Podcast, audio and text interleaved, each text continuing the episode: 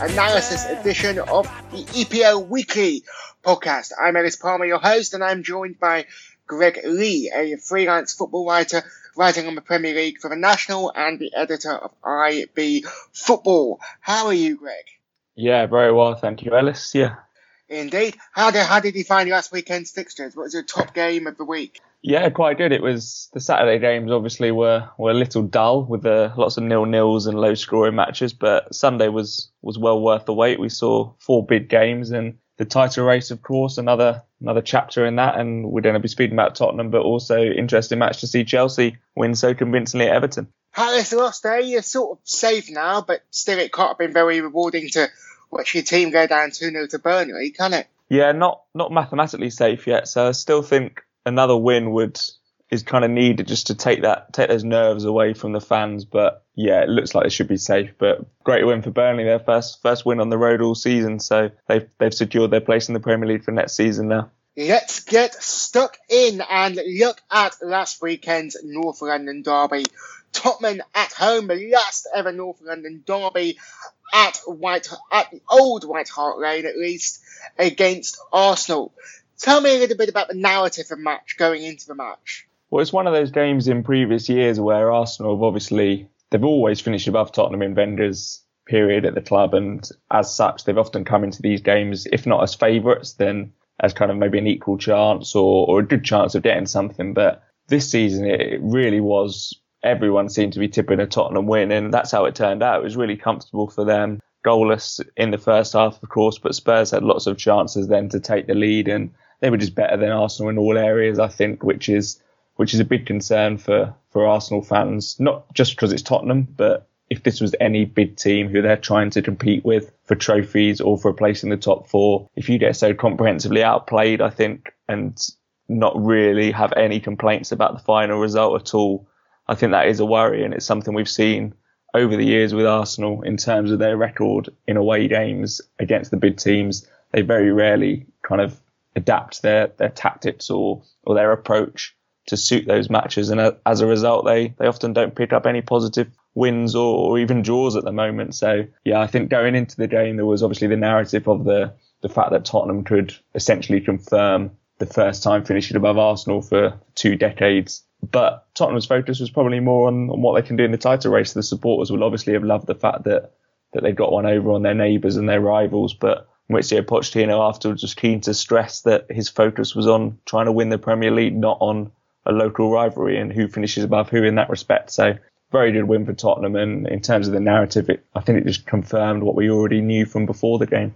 Indeed, and tell us a little bit how the match went. I mean, those two goals were fantastic from Alli and Harry Kane, weren't they? Yeah, in quick succession as well, and in any game, but particularly away from home against such a good team as Tottenham. I think if you do concede, you want to make sure you, the crowd don't get up. You, you, can kind of breathe for the next five minutes of the game and not not hunt an equaliser immediately, but at least stay in the match and then kind of want, wait for the game to settle down again and then try and get back into it. So to concede almost straight away after that first goal, it kind of confirmed Arsenal's the fact that Arsenal weren't going to get anything from the match. So I think that was a big disappointment. But Tottenham had chances in the first half. Dele Alli with that header at the back post, which under pressure from Oxlade Chamberlain, he kind of flicked wide, but I think he scores that more than he misses if you repeat that chance 10 up 20 times. Christian Eriksen hit the bar as well. Toby Alderweireld, I think, had a header into the side netting. So Tottenham were definitely on top. Arsenal had a couple of shots of their own, but if I remember correctly, I think they were mainly from outside the box. I remember Aaron Ramsey hitting one hitting two, I think actually, but not what you would call clear cut opportunities. So when the goals did come, I don't think it was an inaccurate reflection of the match at all. I think Tottenham were on top up until that point, and the fact they got those two goals in quick succession really killed off Arsenal's hopes. And I think I can't remember the exact minutes, but something like shortly after the the hour mark until basically the 85th minute, there was a period where Arsenal went 23 minutes without having a single shot which I think is obviously a bit of a damning indictment on Arsenal given they were chasing the game. But you've also got to give credit for Tottenham because when they play at White Hart Lane, especially, they're so good at essentially playing the whole match in the opponent's half at times. They just overwhelm teams with their press and they win the ball back so quickly. If they don't win the ball back with the first kind of wave of pressure, then they force opponents to to kick the ball on and then they give up possession that way. So I think that little stat there where Arsenal went basically a quarter of the match when they were trying to chase the game without even having a shot. I think that kind of sums up how good Tottenham were and how bad Arsenal were and, and how fair a result this was. We love a good stat here, don't we, Greg? We love a good stat. Yeah, well, you're normally got better ones than me, so that was my little contribution for today's one. Dele just the kid's 20. I say kid. I'm only 22. But the kid's 20. He's incredibly young. He's incredibly precocious talent. He's, he's fantastic to watch on the pitch. And I genuinely think when Spurs brought him in and paid five million from MK Dons, I don't think there's many teams that would have been prepared to take such a risk. But hey, the risk has come off and he's an amazing talent, isn't he? He is, yeah. And when he first joined, I think five million is a good price. Obviously, it looks even more better, even better now. But at the time, I think maybe people expected he might go out on loan, kind of gradually. He might be a player we see maybe even next season, so almost in his third season at the club, we might kind of see him make the breakthrough. But he's obviously one of the best youngsters around at the moment, not just in the Premier League, but I think in, in the whole of Europe. And Pochettino made him an important part of that team almost instantly. As soon as he saw him, he decided he wasn't going to loan him out. He was going to kind of give him a, a, prominent role within the squad, and that's paid off. And we've we've seen him evolve a little bit this season. I think last year he often played central midfield at times last season, um, early on before moving to the number ten role with Dembele and Dier behind him. There, is definitely a, question mark over whether he can be called kind of a midfielder now. He, he's playing in such advanced roles he's getting goals that you would associate with strikers more more than midfield players because he is so advanced at times. But the fact that he is still so young, I think you can forget that quite easily. And if he does go through a sticky spell next season, I, I just hope that the the expectations on him now aren't unrealistic and that any kind of downturn in form for a short period of time isn't kind of written off as as what happens as a young player as a young player, of course, because that is what can happen. So yeah, an amazing season for him. I think one thing that this match and and just the whole season for Tottenham highlights, a bit like last season, it's it's so hard to pick who their player of the year should be because in this game alone, you obviously had Alli scoring, Kane scoring, but you had right through the team, you had standout performances. I thought Son Heung-min had some great moments. Christian Eriksen is such a good player as well. And my two standout players were probably Jan Vertonghen and Victor Wanyama, and that's kind of going right through the spine of the team. You, have had standout performers all season long, and in this match, almost in every position, Tottenham just got the better of their direct opponent. Um, Tottenham players won, seemed to win all the duels, all the individual battles there, and, and that contributed to their win, of course. But Dele Alli, yeah, his record is is amazing, his goal scoring record, and I do wonder how he continues to evolve and whether this kind of second striker position is is where he eventually kind of settles on as as his leading position, or whether he might kind of take up more of a number 10 role again. But uh, yeah, at the moment, he, he's doing everything right. And his record this season in terms of goals scored for such a young player who's not that long made his debut in the Premier League is, is really impressive. I mean, also, you talk about Alli and how fantastic Alli has been, but Harry Kane seems to have been around for years and years now. But you forget that Harry Kane's only 23, don't you? And he scored 21 goals this season. He's the top scoring English striker in the league, only behind Romelu Lukaku, who scored 25 goals this season. And I think Kane's an incredible talent.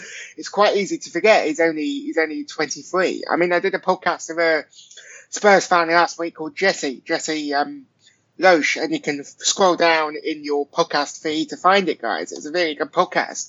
But she was surprised that he was only he was only 23, she thought he was 27. And I think it's quite easy to forget just how young that spine of Spurs' team is. Yeah, definitely Kane. He, he does feel like he's been around for a while now, and, he has because he's had three very consistent goal scoring seasons, scoring t- over 20 goals in all three of them. This term, he, he, he, missed kind of a large chance with injury. He's had that recent injury problem, um, which he sustained against Millwall in the FA Cup.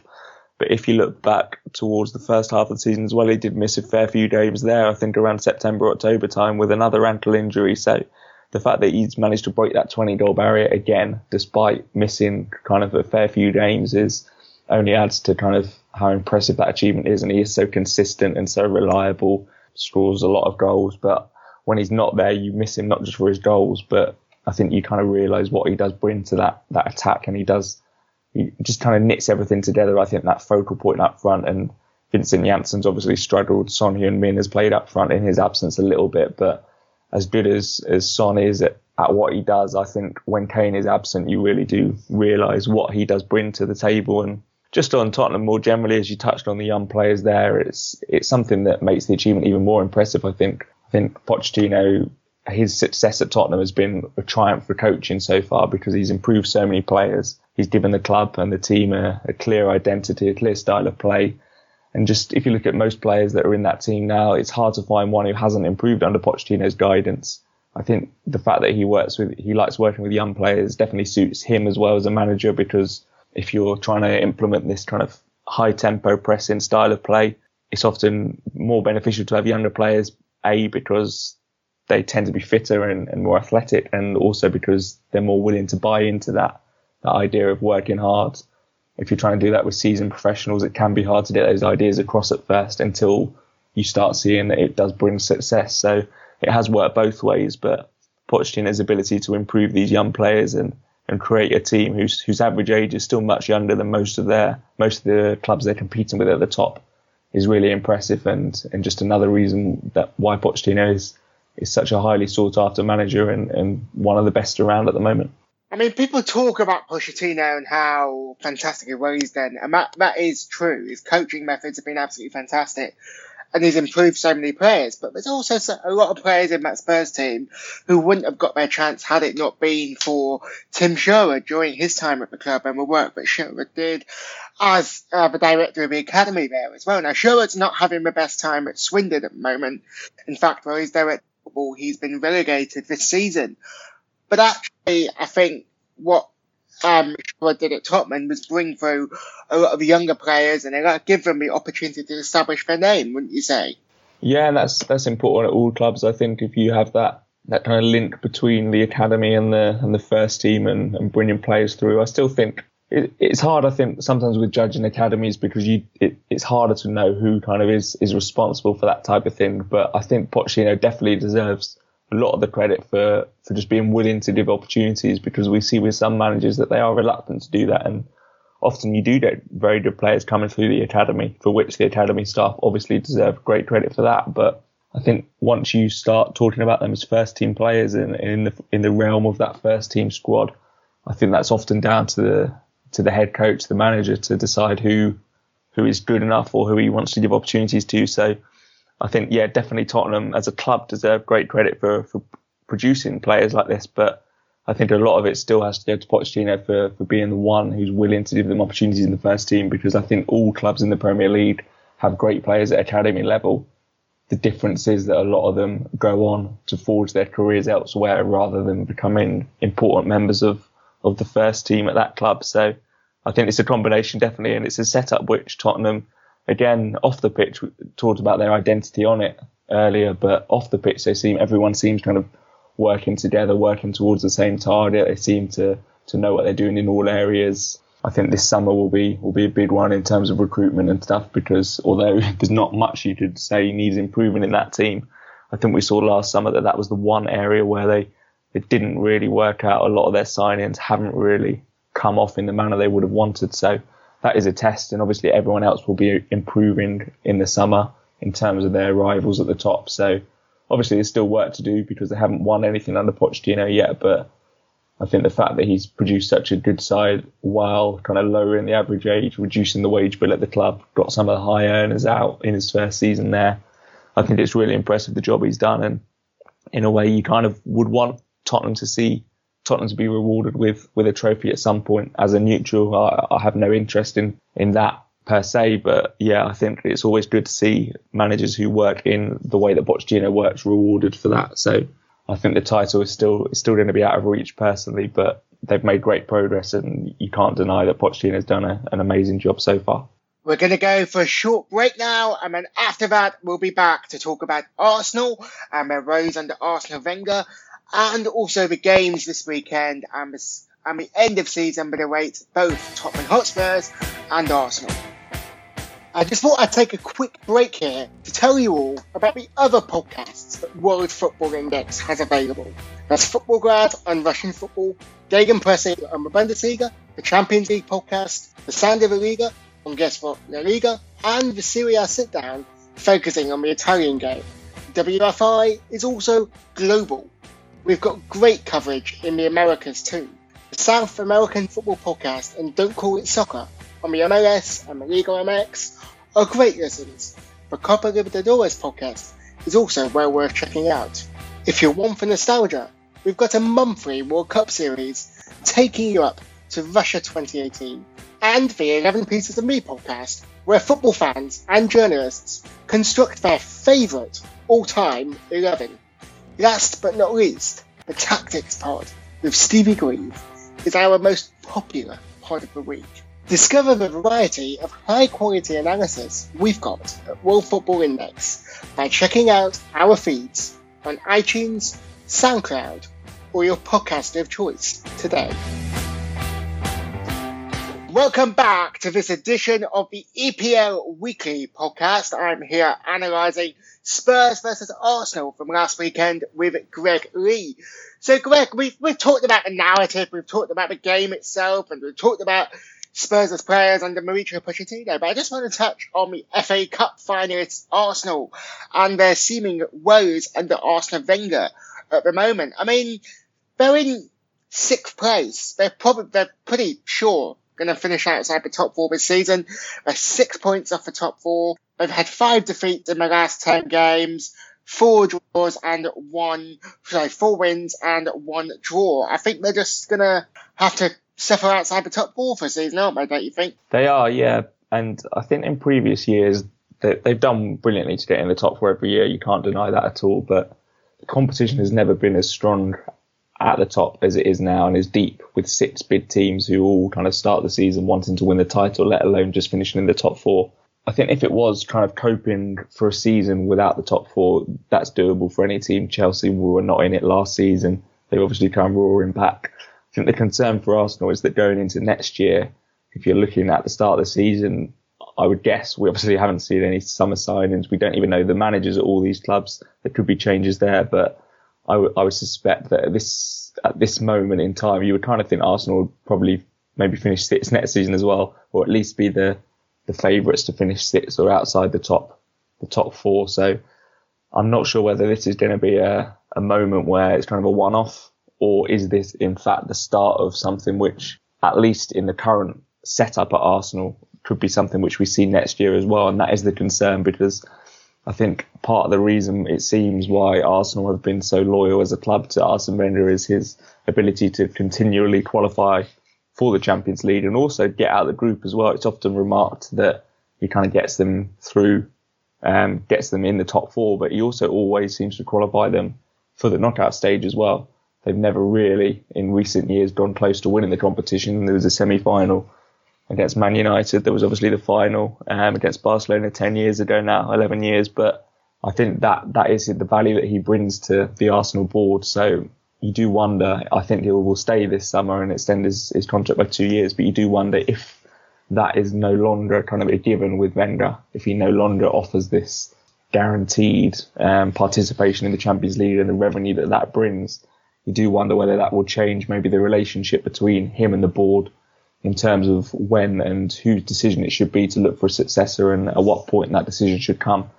So yeah, I think in terms of this game, it was almost a microcosm of everything that, that has been wrong with Arsenal for a while.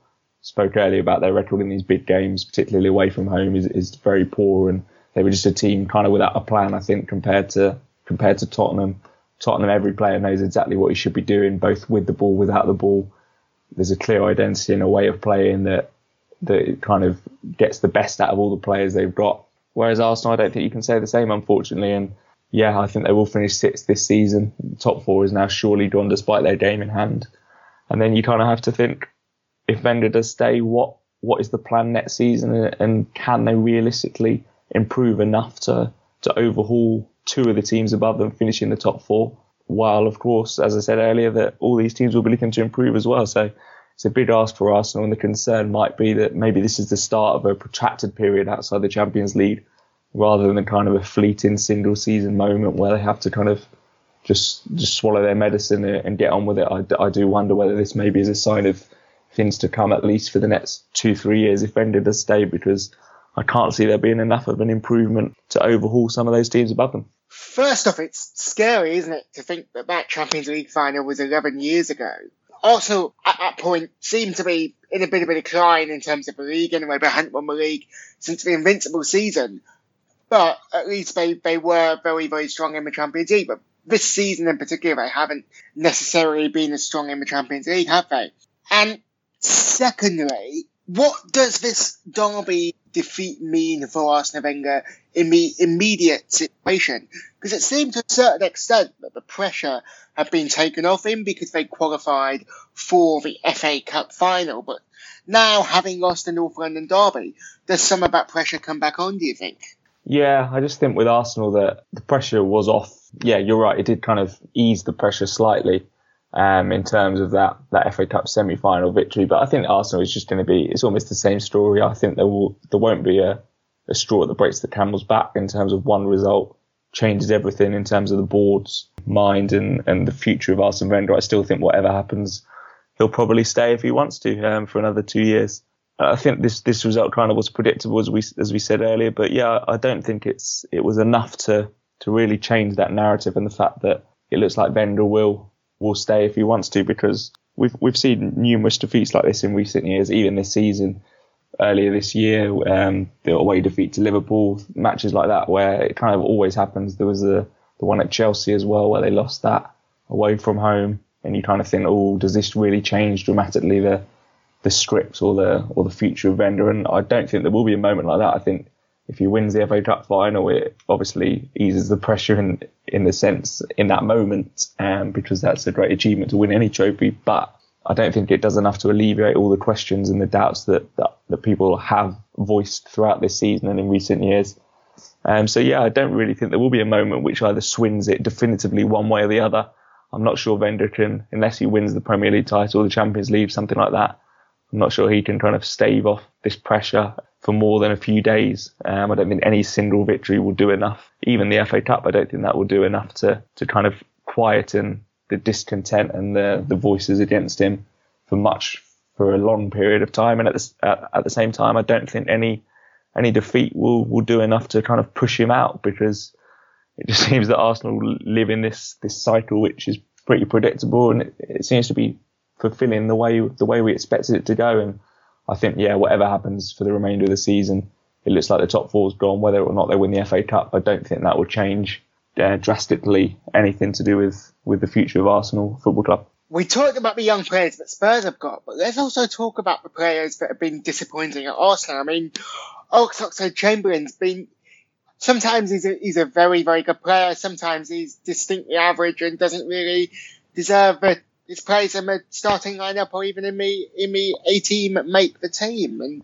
you know, you look at that, you look at Aaron Ramsey, who's who's had some difficult periods. You look at Kieran Gibbs, who first came into the team, looked like a really solid left back. And yes, he makes the starting lineup normally, but he's no longer the, the real talent you, you, you expected him to be. You could say Arsenal have sort of underseen a, a decline in the British talent, could he not? Yeah, because this was a, a big thing that they made a big deal of a few years ago. I remember they seemed to I think they lined up all of their these players' contracts to be extended, and it was kind of announced all on one day. And they would the club were clearly making a big point of this because if you think back to Wenger's early tenure, there was often criticism um, of of his kind of unwillingness to blood English British players. He often brought brought players in from abroad. I think that's a lot more common now, obviously. So the criticism he got at the time was probably shaped by the fact that a lot of managers were still looking primarily at, at British players. But yeah, I think I think to be fair to Wenger, you can't just blame him for any kind of stagnation in um, the contributions of people like Ramsey, who who clearly clearly hasn't progressed in the manner that some people thought. But at the same time, Wenger must take ultimate responsibility if he's not getting the best out of any player. Ramsey clearly, for example, has has great talent, great ability, and if you put Ramsey in another team in the top six, you have to question whether some of those managers will be getting more out of him. But yeah, I don't. I think it's kind of almost it's hard to blame solely the manager for that type of thing. Oxlade-Chamberlain actually think there's not been too bad. He's obviously playing in this wing back role at the moment where he's never played before. Um, so you've got to have sympathy for him if it, it, takes him a little while to adjust. I think in that case with Oxlade-Chamberlain, you you kind of thinking it's hard to blame the player too much if his performances in that unfamiliar role, especially on the defensive side of the ball, are not maybe as accomplished as you might want. Um, and I actually think Oxlade Chamberlain has done some good things this season and played quite well for, for the most part. So I do think he, he's one who deserves a bit more time in terms of his progression. He's a bit younger than some of the others as well, but Ramsey, yeah, is definitely one who there are question marks over, and it appears that his career is kind of reaching a crossroads at the moment. He's entering what you would call his peak years soon. Hasn't yet taken that next step that he's threatened to make for for a few years now. So at the age of 26, I think he does need to kind of take that next step soon. And I think the fact that he hasn't, you, you kind of look at, at Wenger and the player himself, and, and it's almost like a collective responsibility for that. So moving on to this weekend's games, we have some big games, and I say big games. Spurs on Friday night face West Ham at the London Stadium tell us a little bit about the narrative going into that match and how you expect it will pan out. Because Spurs still could considerably ramp up the pressure on Chelsea coming up. They're only four points behind, and if they win, they could be a point behind the presumptive champions. So nothing is looking very secure in the at the top of Premier League at the moment, is it, Greg? No, and it is interesting how the fixtures work out in, in these title run-ins because Tottenham this time play first, which really could pile the pressure on Chelsea. Like you say, if they move to within a point of, of Chelsea, who play on Monday night against Middlesbrough, that's a game that Chelsea surely will win, and you've got to fancy them quite comfortably to, to come out on top in that one. But I think if Tottenham can get the result, then it, it does put that a little bit of doubt in Chelsea's minds. Um, at the same time, if Tottenham aren't able to, to win, if they were to lose, for example, it gives Chelsea a great chance to move even further clear in a home game against a team who are on the verge of relegation. So I think, yeah, it's definitely a decisive weekend again. I, I think that Tottenham's chance is probably gone now. I think last weekend was the one where you think Everton away, that's a very tough place to go. Everton have won. Previous to that game, they'd won so many matches in a row at home, maybe eight or nine, something like that in a row. So that was the for me that was the time where I thought if there was going to be a change at the top and Tottenham were to sneak in, they really needed to close that gap last weekend. So you've got to give them great credit for responding to to Chelsea's win really convincingly against Arsenal. But the fact that when you look at Chelsea's running and the the opponents both teams still have to face, Spurs have got Man United to come as well, and then Hull away, and Hull are very good at home. Leicester away as well. Um, I think Chelsea's running is very, very favourable compared. So I think four points is still quite a lot at this stage because it, it means you have to drop points in two matches to, to turn that around. So I think Tottenham, unfortunately for them, it's probably gone, but they're in great form at the moment and you can't really, it's hard to really look past them, them adding another victory to the, to the tally they've got this season, this weekend, because West Ham little left to play for for them and, and Tottenham are in such good form that they look unstoppable at the moment. So yeah, I, I, think Tottenham will win, but whether it will be enough to to overhaul Chelsea at the top, I'm I'm a bit doubtful at this stage. I remember back in 2012 when my team Manchester City won the league, and it seemed like the most unexpected thing was going to happen. I think we were eight points down with something like 10 games to go or something like that. And you just thought, no, we've lost the title. This isn't going to happen. We can't win the title now. But when you get the momentum behind you, you get some wind in your sails, and suddenly you find yourself on the verge of winning a title. And I think Spurs fans have got a similar amount of momentum going into the last four or five games of the season. And I think potentially that momentum could be what sees them win the title. I mean, if Chelsea lose or Chelsea drop points, then ultimately the, the title could be in Spurs' hands. And, you know, they are only four points behind. I mean, how many times have we seen teams overcome a four point deficit before to go on and win the league or stave off relegation? It's unpredictable, but you've got to admire the momentum behind Spurs and say you can't write them off. Oh yeah, you definitely have to admire the momentum and the, the form they're in, which is brilliant. And at the very least, they'll finish as, as comfortably the second best team, the runners up this season. So yeah, I don't think um, you can take anything away from what they've done. I just think I take your point about the fact that leads have been overhauled. I know you, we were talking before about Manchester City a few years ago when they won the Premier League title, and Man United obviously were were ahead at for I think seven points at one stage, weren't they, towards the end of the season, and ultimately didn't go on to win the league. But I think if you look at the kind of fixtures from that season, uh, City obviously beat United in Manchester derby, didn't they? That's a chance to take kind of points of your direct opponents. I think um, United drew at Everton, they dropped points there um, at home, so there's a tough game. I think when you compare the points different, uh, sorry, the the difference in fixtures between kind of games such as that when you're playing a direct title rival and a team like Everton who are always tricky. If you compare that to Chelsea's run-in, it, it's kind of hand-picked. I think Antonio Conte probably couldn't have chosen a better run-in. Middlesbrough at home, Sunderland at home, West Brom away, and Watford at home. So that's three out of four at home where they've where they've been so dominant. They're either against teams who are already relegated. Middlesbrough could be gone by the time they kick off on Monday. Um, Sunderland are already relegated. Watford have little left to play for, and West Brom are the same, and they're not in great form. So, if you're thinking Chelsea have got to drop two points in that, uh, not two points, sorry, they've got to drop points in two games in that run.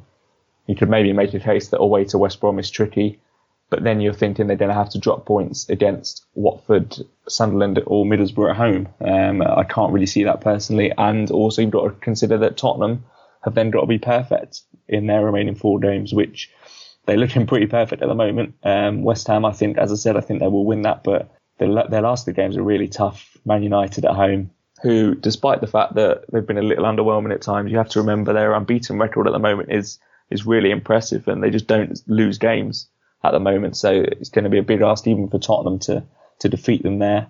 Um, and then Leicester away. Leicester are one of the informed teams in the division at the moment, and then Hull on the final day away from home, who it looks like will still be fighting for survival then and have a, a brilliant home record behind them. Marco Silva's not lost in front of kind of his team's own supporters for, for over two years now, I think it is. So I think that is very tough in those games for Tottenham to make it up. But at the same time, that doesn't take anything away from what they've achieved in the past couple of years and how far they've come because with these things, I think it's always important to remember budgets and wage bills and things like that. It kind of not very romantic, of course, but the cold fact is that Tottenham should on their on their budget and their money spent should be finishing sixth. So if they finish comfortably as runners up, that, that's not too bad an achievement for them at all. So they've got to use that as motivation to go one better next season. So not to take anything away from from them at all. I've been really impressed with them once again this season, but personally, I just can't see Chelsea dropping enough points in those matches uh, to make this title race a kind of thing that that can go right up until the final day. I think Chelsea will have it wrapped up by then.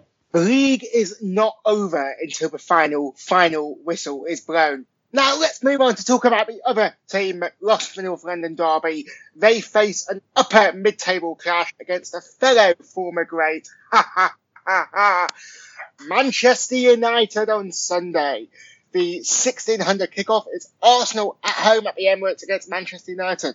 Thoughts going into this match, Greg? big game. Um, Arsenal will want to keep pushing for the top four, even though it looks unlikely now, but they won't give up until it's mathematically impossible for them to finish in the Champions League places. United as well, they, they keep dropping points at home. Uh, we saw that last weekend against Swansea as well. But the fact that Manchester City didn't win means that they are really still in touch for the top four. And I know that Mourinho is kind of targeting the Europa League. Well, we don't know that for sure, of course, but it looks like he's targeting the Europa League because I think if you can win that, you not only do you qualify for the Champions League, but you also get a trophy. So it's a kind of a double win there. But it is a bit of a risk. Knockout football, things can happen. There could be a refereeing decision which goes against you in one of the legs, which can be decisive. You can just maybe not turn up, not have a great day at the office, and suddenly you could be two two goals down, say going into the second leg. You could get to the final and, and just be kind of fail to fail to give a best impression of yourself on the day. Things like that. Just things that happen in knockout football. So I think it would be a bit of a concern for for United fans if they totally threw in the towel in the Premier League, banking on success in the Europa League, because then if they don't get that, if, if something goes wrong there, then then it is a risk. But at the same time, they've got su- such an injury crisis at the moment, United, that it's going to be tough for them to compete on both fronts. So maybe we will see Mourinho resting a lot of players in this game, although a lot of them will be kind of rested for him in terms of being sidelined. So I think the fact that injury crisis will if, if Mourinho was considering perhaps taking a more expansive approach at the Emirates, I think any any thought of that will have will have vanished with this latest injury crisis, particularly in defence. So I think he'll set up very conservatively, play on the counter attack, reactive football, and his record against Wenger in the Premier League is, is amazing. So he's never lost to him in the Premier League.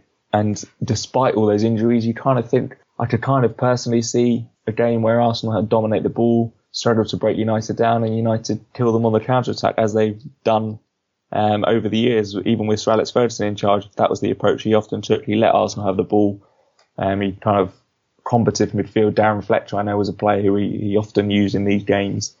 Um, and United ultimately tended to get the job done. So I wouldn't be too surprised by that. But I'll probably sit on the fence for this one and go with a draw because I think if, if had a full squad available to him, I, I would back United. But the fact that I, I think the defence could be, I'm trying to think who's available. Valencia or right back, Ashley Young, maybe left back, Matteo Darmian might have to play centre back with Daley Blind. So you're kind of talking about two players in at centre half who who aren't centre halves, they're fullbacks, and two players at fullbacks who used to be wingers at least and are only recently in Young's case converted to that kind of that more defensive role. So very makeshift. I think that might prevent United from getting the win. So I'm going to go for a draw in this one.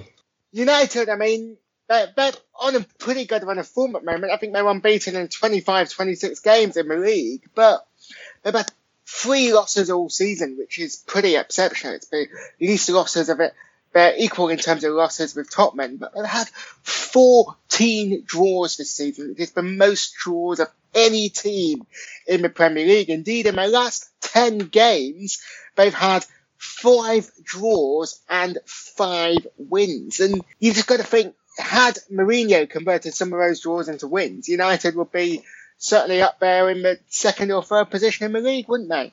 Yeah, definitely. And I think it's sometimes it's hard to kind of say, oh well, if if this team won this game, they'd be they'd be top of the table or whatever, because every team can can point to certain matches, of course, where where they perhaps deserve to win. Uh, I'm thinking of Man City, for example, in the big games, they've often created many more chances than their opponents in those matches, and they've tended not to finish them. And, and if they'd have won some of those games, um, you obviously deny your opponents victory or a draw, and you pick up points yourself. So um, obviously, I think every club could, could point to certain matches. I think the thing with United is that when they've dropped points, it's it's often been in games they really should have won. Either I think sometimes they have created the chances. I remember at home to Burnley earlier this season, they somehow drew nil nil despite kind of battering Burnley. But against Swansea last weekend, a draw was a fair result. So that has been the the real disappointment for them. I think Mourinho, you've got to give every manager time, but the one thing about Mourinho is that he's never been a coach who's who's been kind of his specialism has never been to set up or to form a, an attacking process or system which kind of creates chances independent of the the ingenuity the instinct of the attacking players on the pitch. Someone like Guardiola, he has that kind of his training sessions I know are dedicated to kind of that attacking that attacking process in terms of certain he divides the pitch into zones, doesn't he? And um, you can have no more than certain people in each zone, and the attacks are very coordinated.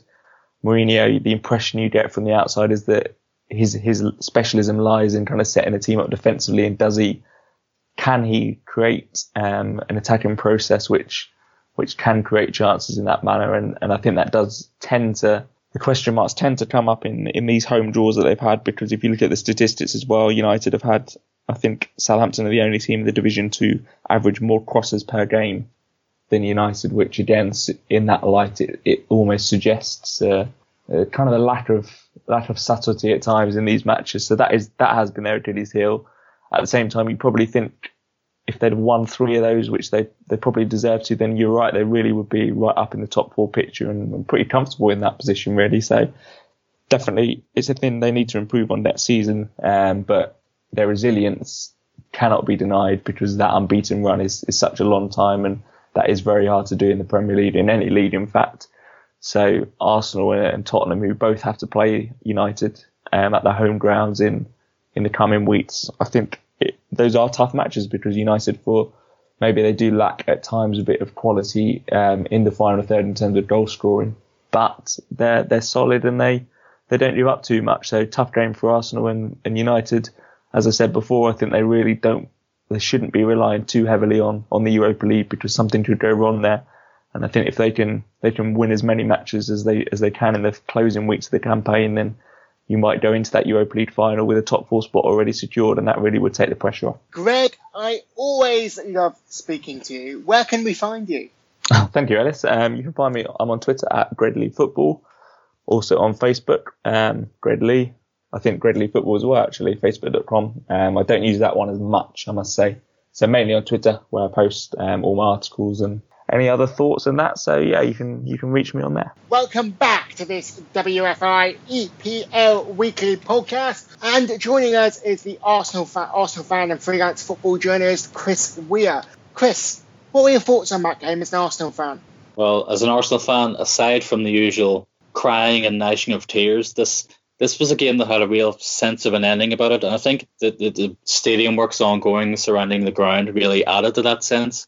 It was the clearest indication yet, the, the unavoidable conclusion that Tottenham are the biggest team in North London. The manager is better, the players are better, um, the investment has been better, the tactics are better, the the future looks brighter. It's just for an Arsenal fan, we've always relied, no matter how bad our season has been, we can always rely on St Totteringham's Day which is the day when Tottenham finally live up to the reputation as being flip floppers, as as bottlers, and they're they're not anymore. That tag has unfortunately transferred to Arsenal, but the game itself, you know, it was a it was an okay 45 minutes to begin with. Arsenal were crap as usual, um, but we didn't concede, and that, that is a positive.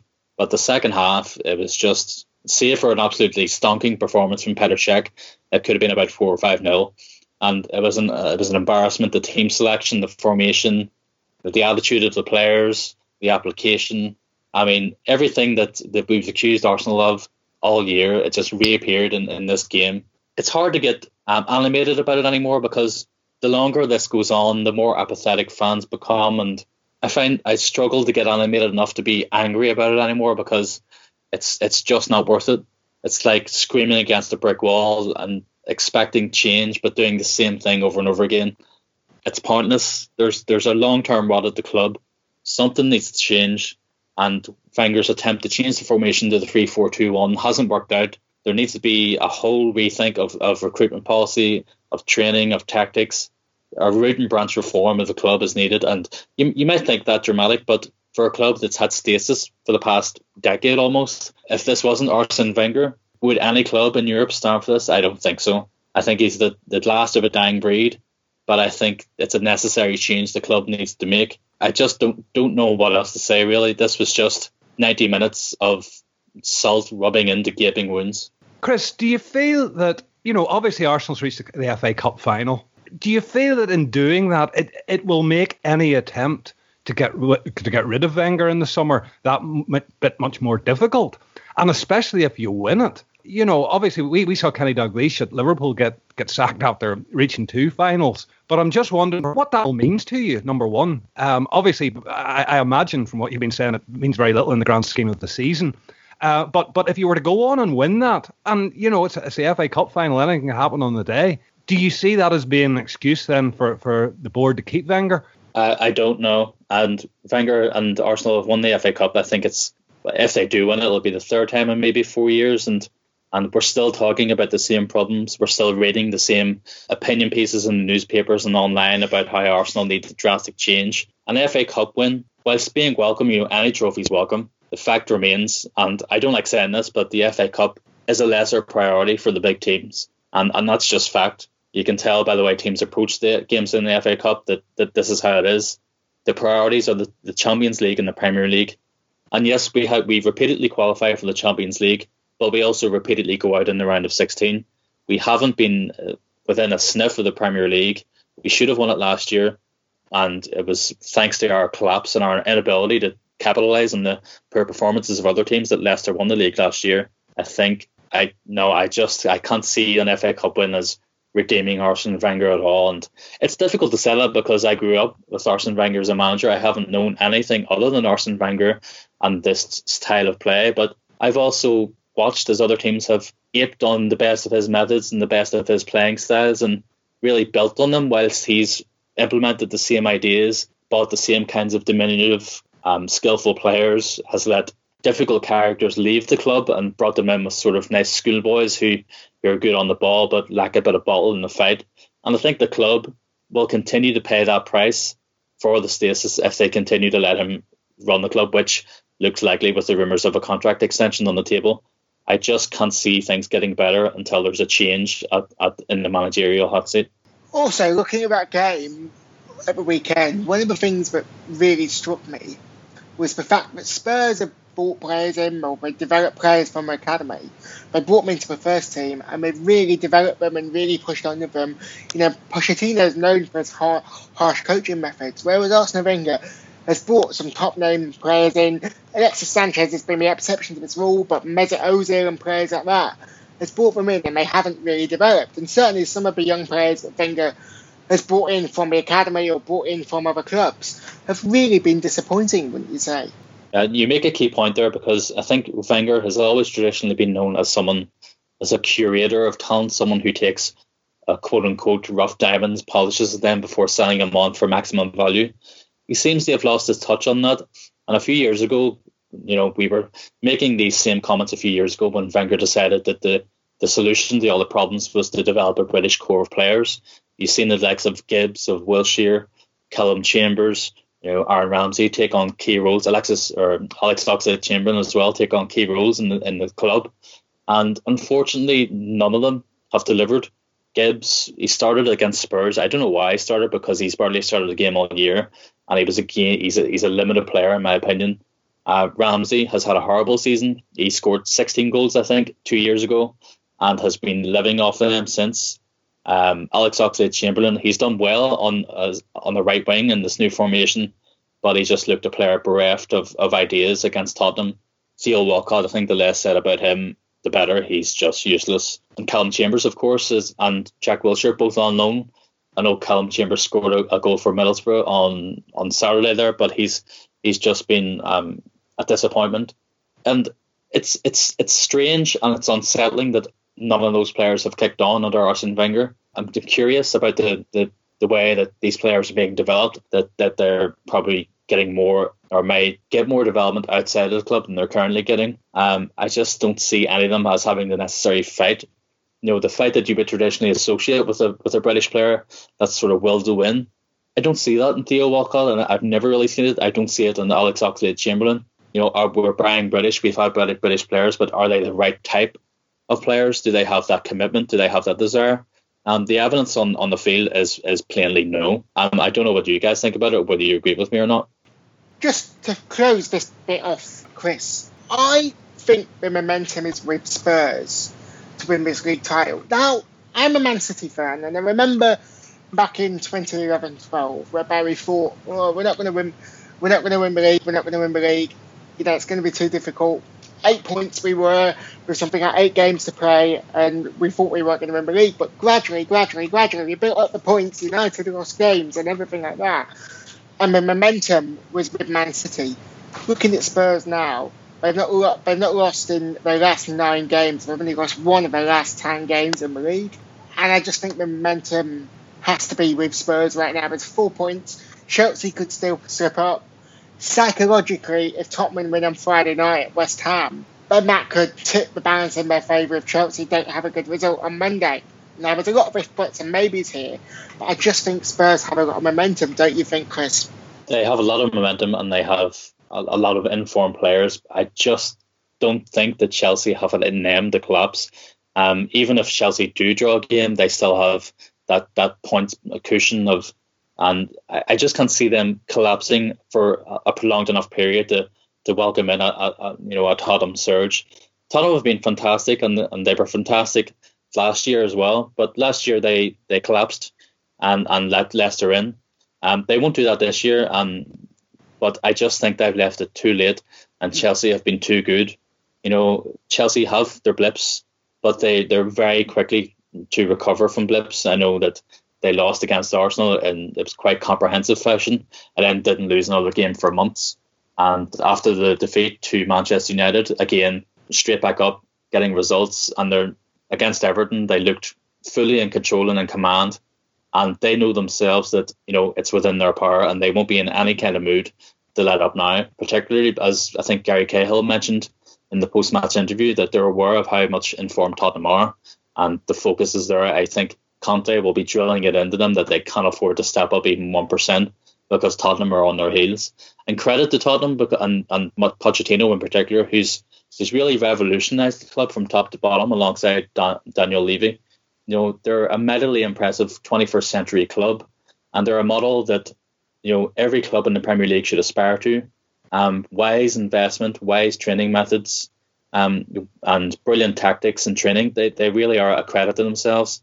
And they should enjoy this because the work over the past 18 months to two years has, has brought them to this point. The key for them now is next season they need to win the title. This, they can call this year a progression because of last year's collapse.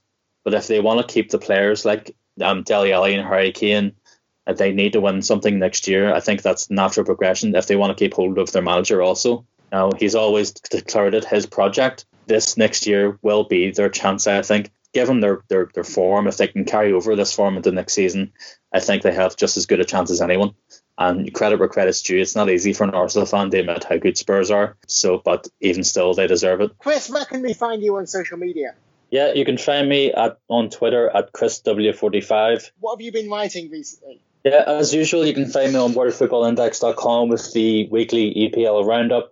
I also do a few articles on European football for you guys. Um, you'll also find me on These Football Times on the recent issue of These Football Times magazine, and I've recently published on 442. So let, have a look at the articles, check them out, and let me know what you think. That was a great piece on 442, mate. Well done. Cheers. Thank you very much. Indeed. I've been Ellis Palmer. This has been the WFI EPL Weekly Mega Podcast focusing on the North London Derby at the weekend. As usual, you can find WFI's great content by scrolling down through your podcast feed on iTunes or SoundCloud.